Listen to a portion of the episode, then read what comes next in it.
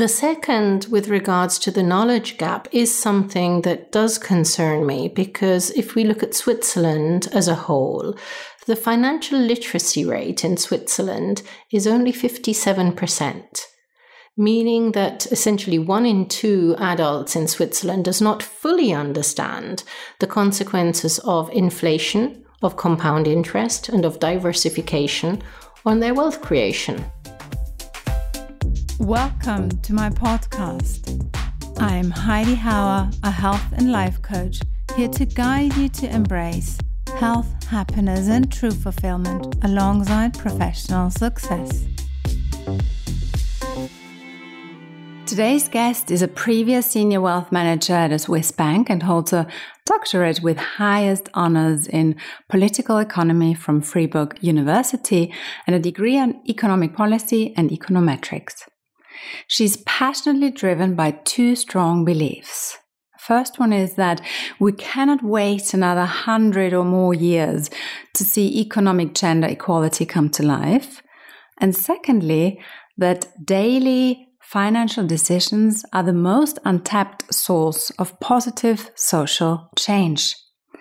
She's an advocate for female economic empowerment and equality, as well as multilingualism and integration. She's a frequent speaker at international conferences. Another very impressive fact about her is that she speaks four languages fluently. Welcome to my podcast, Mara Harvey. Thank you, Heidi. It's lovely to be here. Many of my listeners will be well aware of the gender pay gap at work. But your message goes even further and beyond that issue. You bring attention to the fact that inequality already starts at childhood, which is called the pocket money pay gap. Why do we have to be concerned about the financial future of the young female generation? It's because all the biases that we see in the workplace are actually present in society all around us, mm-hmm. and they influence our children too, without us even really being conscious of how deep that bias goes and how far reaching it is. So, indeed, when you realize that there are pocket money pay gaps, because girls are steered towards more unpaid chores mm-hmm. or because boys are bolder in asking for money when they do tasks, you realize that those same dynamics that we see at work are visible and are impacting our children every day. So we need to do something about it. Well, it's quite shocking, I have to admit, that it starts that early. So, your aim is to educate children and parents about money.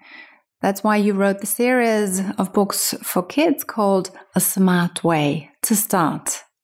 They're rhymed children's books on money, ethics, and sustainability, supported by wonderful illustrations. What's the main message you want your young readers and the parents to take away when they grab one of your books? I think there are two core messages that emerge from the book series. The first is really equality. So, any child should grow up knowing that it would be unfair for a girl to be paid less than a boy for the same chore. The girls need to know it, so they are more, more vocal about asking for what the value of a chore is. And the boys need to know it because they need to also intervene to make sure the world is more fair. And the second message is all around sustainability. I really would like children to grow up knowing that every single one of their money choices, where they spend their money, how they earn their money, what they will do with their money as they grow up, all of those money choices have an impact on our world. And mm. if that mm. impact could be positive, isn't that the direction in which we would like to steer it? Beautiful. Yeah. The power of money also to be a force for good. Basically. Exactly. Mm-hmm. And I think children should know that as of an early age. Why wait until they're 15 or until they're adults before they understand the true power that their money has on our planet? Wow. I love that.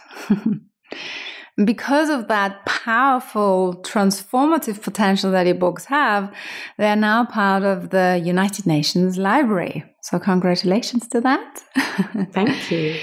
How would you say is your book or the series of your books linked to the 17 Sustainable Development Goals? So, the fifth book of the series talks about the 17 SDGs. Mm-hmm. Why? Because if we explain to children how money can impact the world, I thought it would be important to tell children what is the world's to do list? what do we need to improve? And how mm-hmm. can we mm-hmm. deploy our money and our daily decisions to improve mm-hmm. those things? Mm-hmm. So, indeed, I wrote a book all mm-hmm. about the 17 SDGs. Mm. And this is the book that the United Nations has endorsed and published and we're planning a book launch soon. So I'm very much looking forward to that. We don't know the exact date yet. Wow. And the objective was really to say, again, we cannot wait until children are teenagers for them to understand the 17 Sustainable Development Goals. I believe that they should learn the SDGs like they learn their ABCs. Mm. So let's make it easy. Let's make it engaging. Mm. And by the way, it's fun for all the parents too. In case you don't know which SDG is which, well, now there is an easy way to remember them all. Wow. So it's really about bringing those incredibly relevant topics into the curriculum and into educating children at a very early stage on that topic. Indeed. Beautiful. Indeed. Mm-hmm. And with those conversations with children, of course, all the parents engage as well in these topics. So I think it has double benefit. You're educating the children, but you're actually engaging the parents together with them too. Two birds with one stone. exactly. so you've been working in wealth management for a long time. Did you notice any difference in how men or women manage their investments? Yes, actually, there are quite a lot of differences. Mm-hmm. And indeed, this has got to do with how money messages targeting women are quite different than money messages targeting men. Mm-hmm. So this is visible in the media, this is visible all around us. Let's give an example. Starling Bank in the UK did an analysis of uh, several hundred media articles and found out that most of the articles targeting women talked about spending money. and controlling your spending. And most of the articles targeting men spoke about earning and investing and making money. Interesting. And indeed, that's what I observed over 20 years in finance. I would summarize it as follows Women have a strong tendency to save, but not necessarily invest. Mm. They are less engaged in long term financial investment decisions than men are. And very often they abdicate that long term decision taking to their partners. And this is why we need to get all the women to feel more confident talking about money, not just short term budgeting and household, because women are very good at that, but really talking about what is your money going to do for you over the long term? Mm-hmm. How are you going to manage it so that you can optimize the potential returns that you could get over decades if you're actively investing? Mm-hmm. And do you think that's because there is a sort of fear around money or that the idea of taking full ownership of your financial situation is something that is a bit foreign to women? Or do you think that's simply a knowledge gap? So is it more an emotional blockage we have here, or is it a knowledge gap or something that's just been always the case and it's more a tradition? There definitely is a traditional and cultural component to it. And I think there's both a confidence gap and a knowledge gap, and the two go hand in hand. But I would say the biggest gap is confidence. Women tend to believe that men are more knowledgeable about finance than they are. And there is research that proves this. And it's just a belief. There are no facts to endorse mm. it. So that is really where the confidence gap comes mm-hmm. to life. The second, with regards to the knowledge gap, is something that does concern me because if we look at Switzerland as a whole, the financial literacy rate in Switzerland is only 57% meaning that essentially one in two adults in Switzerland does not fully understand the consequences of inflation, of compound interest, and of diversification on their wealth creation. And if the parents are not well versed in finance and don't understand these important financial dynamics and they don't necessarily invest themselves, how are they going to teach the next generation? And therefore, financial literacy is something that is stagnating or deteriorating in many countries, not just in Switzerland. So it, it is a huge concern. And I'm particularly concerned because we know that our children are likely to live even longer than mm-hmm. we do. So longevity is a beautiful thing from a medical point of view, but a terribly challenging thing from a financial point of view. And how are our kids going to be mm-hmm. equipped with the financial skills that will allow them to sustain their quality of life into retirement and a very, very long retirement at that? Well, knowing that the state pension scheme is not something that our children will be able to rely on. Absolutely. So, their ability to save, their ability to invest, and their ability to manage their financial resources over 10 decades of life mm-hmm. is going to be a, skill set that will be absolutely vital for them. And doing all of that in a smart way. Absolutely, for sure. Maybe coming back to the gender pay gap at work. There have been a lot of studies done. I've recently listened to the latest report from the organization called Advance that is helping also women and organizations to close that gap. But are there still some blind spots that you've noticed that we potentially don't talk about yet? I think when we talk about closing pay gaps, we need to understand that it's not just about the fairness of it today, right? To say we're going to close a pay gap so that women earn the same as the men. We need to also be conscious about the long term implications of having had pay gaps for so long. And indeed, women's wealth accumulation has been impacted massively by it. And therefore, the risks of old age poverty are actually risks of female old age poverty. So, from a societal perspective, yes, there is a whole dialogue to be had about how do we make sure that there are the necessary safety nets in place for women who might end up in a very precarious financial situation by the time they retire.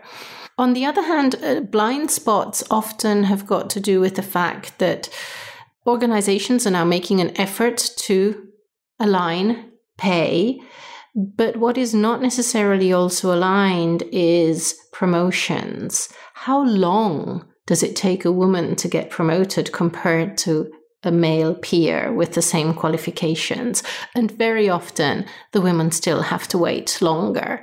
And these dynamics also, of course, have an impact mm-hmm. on their mm-hmm. finances. Mm-hmm. So I think looking at pay gaps is one thing, but also looking at time to promotion mm-hmm. uh, is another very important indicator for organizations it feels like it's a very holistic way that we need to look at this picture. And even if we'd managed to close the gap soon, there are still the repercussions we have from not having been in that situation for a long time. Exactly. And I would also say we're closing the gaps now, but will those gaps remain closed?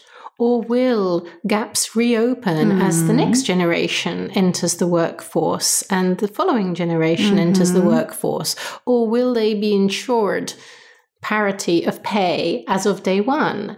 And if the girls aren't equipped with the negotiation skills that they need for their workforce entry to be on par to the men, there still is a risk that pay gaps can reemerge. You're clearly very passionate about this topic. Why is that? Is there a personal story connected to that? I think it's just been because of my pathway through the financial world over the past two decades. Mm-hmm. You realize that there's so much work to do. And while I was very engaged in supporting more women to be more active in managing their finances, understanding the root causes and understanding the long term consequences just made it an imperative to say we have to go further. we can't stop here. And we need to enable the next generation to not make the same mistakes.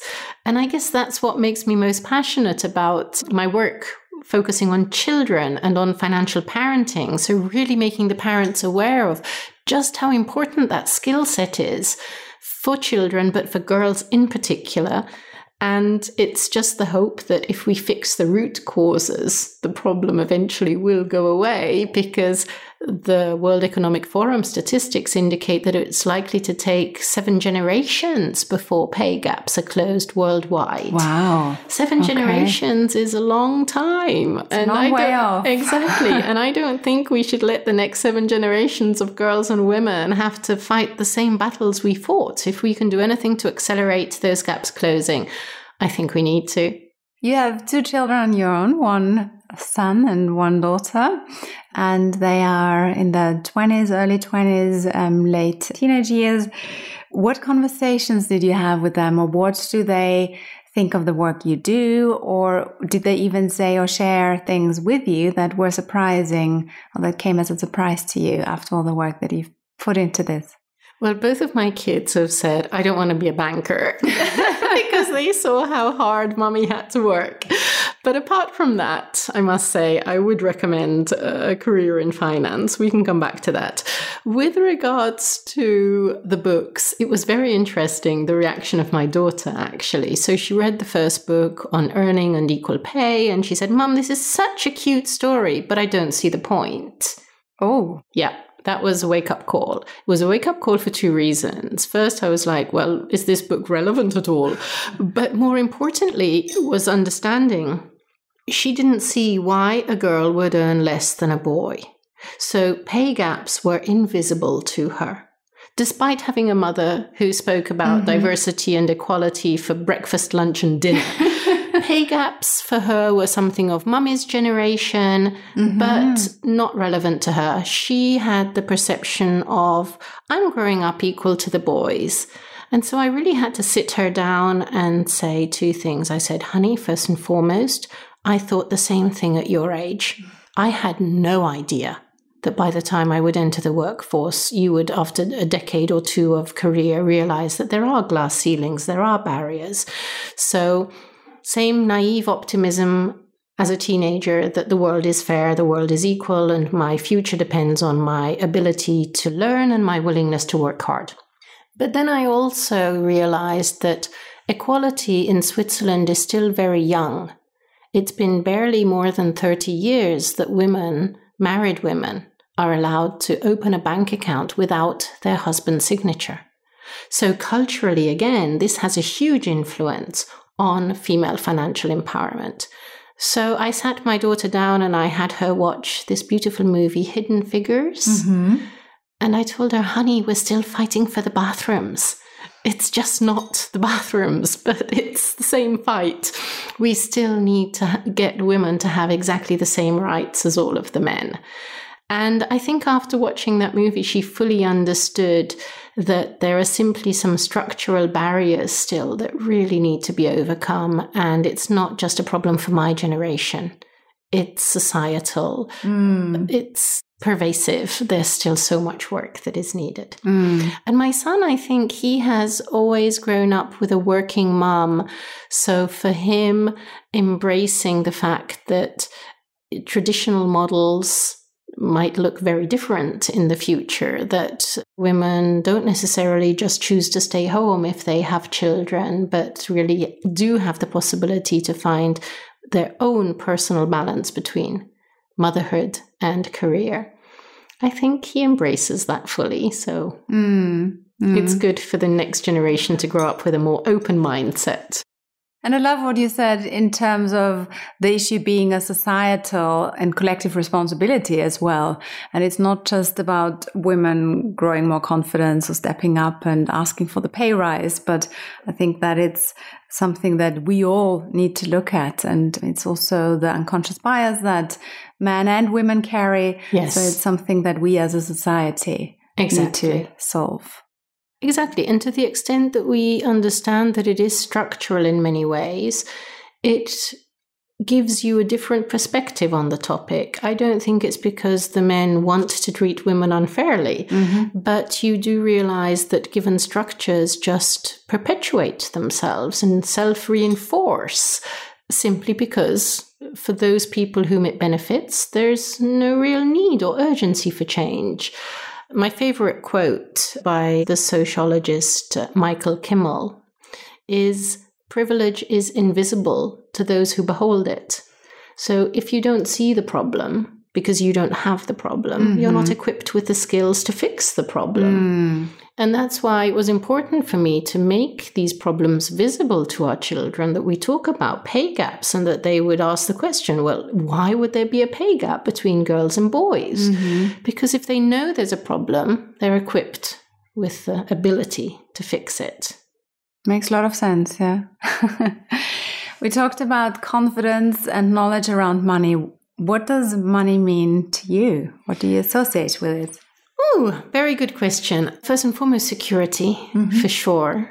Also, having had a mother who grew up as a child during the war, and later on in life, having gone through a very nasty divorce and being in a very difficult financial situation, I think money, first and foremost, mm-hmm. really represents security. But more importantly, now I would say money represents the ability to achieve your life goals, mm. to have that little degree of freedom to say, if I steer my resources, I can focus on doing those things that matter most to me. Mm. It also means freedom to live your dreams. Absolutely, yes. Whether they're big dreams or just little dreams, but money certainly does give you that degree of freedom. So, after so many years in finance, is that a career you would recommend to young, ambitious women? Oh, absolutely, yes. Look, I loved my 21 years in finance. It's a beautiful industry because I think so many different backgrounds can provide you with an entry point into finance. It doesn't just have to be, I studied finance. So, definitely many pathways that can open up into the world of finance. I think what people just do need to bear in mind is that finance is definitely an industry that still has a long way to go when it comes to walking the talk on diversity and inclusion. Mm-hmm. So while the industry does want to attract more female talent, more diverse talent, I think they're on a good path. But if you go in with the expectation of, I'm going to find a very diverse world where all of my self is fully accepted and fully embraced, then I think you need to put on some heavy armor. At least, uh, you know, to just acknowledge diversity and inclusion is an objective, but not yet a reality mm-hmm. in many ways. Mm-hmm. And of course, every change is a journey and mm-hmm. it's a path that in my experience, I think has been relatively slow within the financial industry. But I think we've passed a tipping point. There's mm-hmm. no going back. Everybody has had to acknowledge that more gender equality, more diversity is an absolute necessity in the financial industry. And therefore, I am optimistic that we will see even more change on the horizon. Fingers crossed. Absolutely, yes. the jobs that you've had have always been quite high pressured, I presume.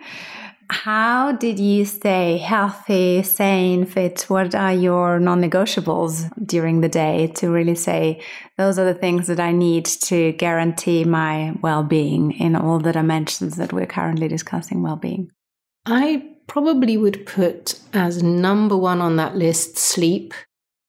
For me, seven and a half hours of sleep was really a non negotiable. Mm-hmm. I don't think you can perform at systematically high levels of pressure over years if you lack sleep. And I've seen many colleagues who have had a tendency to maybe sleep only four or five hours a night. Well, over a decade or two, that comes back to bite you. Mm. So sleep, no matter no matter what job, no matter how highly you need to perform, I think sleep, good sleep, quality sleep needs to be a priority. And then I think just the free time I did have, I spent with my kids and with my family. And that was always regenerative. It mm-hmm. was always energizing and happy joyful. Yes, of course, you have all of the tensions of raising kids and all the arguments mm. and all the little hassles and so on and so forth. That's just part of daily life. But I always looked upon the moments with my children as really being something very precious. And I would always try to make sure that no matter how busy my Monday to Friday was, my weekends were mm-hmm. for me and for the kids. Mm-hmm. I think the only thing that really got neglected, where looking back I might have done it differently, was networking and sports. Mm-hmm. Because if your diary is constantly under pressure, just to take time to network beyond the people that you have to mm. interact with on a daily Just basis falls off exactly yeah. always fell off the agenda mm. and it's only over the last five years that i've appreciated just how important that is and made that a priority mm-hmm. and the second is sports i used to be somebody who loved team sports and hated individual sports like going to the gym yeah not good at that And so you realize that when you have a career that is just demanding, and I guess so many jobs are in so many ways, finding time for team sports is virtually impossible, especially mm. if you're mm. traveling for business. You cannot mm. be there with the regularity needed. And that's like, I kind of regret that. I don't know if it would have ever been possible to reconcile traveling for business and doing something in a team context but that's probably one thing I missed out on. and now, my final question, which I ask all of my podcast guests if you could share one message with all women in the world, what would that be? I'd say make talking about money with your partner, with your children, an absolute priority. We need to talk about it more. We need to engage in the topic more. We need to be more hands on. We need to stop just saving and start investing. Mm-hmm. So, money conversations are a top priority for women everywhere. So, money shouldn't be a taboo, but something to embrace fully and uh, create the, yeah, and have the confidence and the courage to look at this and also close that knowledge gap. Absolutely. The perceived one. exactly. I'll add another question. You have the series of your books out now. What's coming next? More books.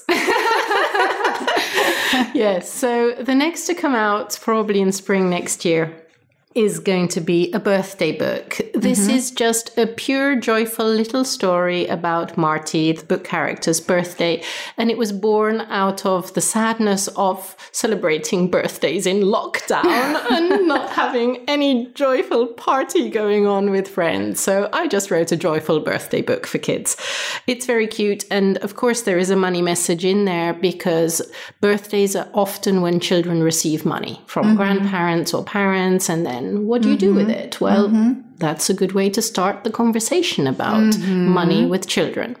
On a more serious note, I'm exploring uh, already uh, the book that will be the follow on to the 17 SDGs, which will be about educating children on all the R's related to sustainability. So, reduce, reuse, recycle, repurpose, and so on because after explaining to children what the world's to-do list is mm-hmm. i'd love to explain to them how can you contribute what are all those little things that you can do every day that will help make our planet more sustainable and we're also exploring whether the book series might become an animated series. Ooh. So keep your fingers crossed on that one. um, more to follow, but uh, there's a lot of work going on mm-hmm. on that topic at the moment with an animation studio that we've just partnered with. Wow.